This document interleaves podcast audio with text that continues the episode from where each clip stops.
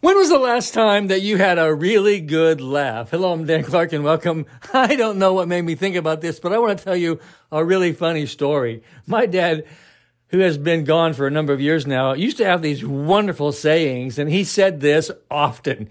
He said, when there's snow or ice on the windshield, you want to make sure that the passenger side is just as clean as yours because you don't want them on your side of the car looking out the window because they can't see out theirs. I think that's so hilarious. You know, that's one of those things that are so true that it's so funny. You know what I mean? So today, I want you to be thinking about things that are just funny to you and share something from your past that is fun to share with someone that you love or that's in your world. I love you. I'm Dan Clark.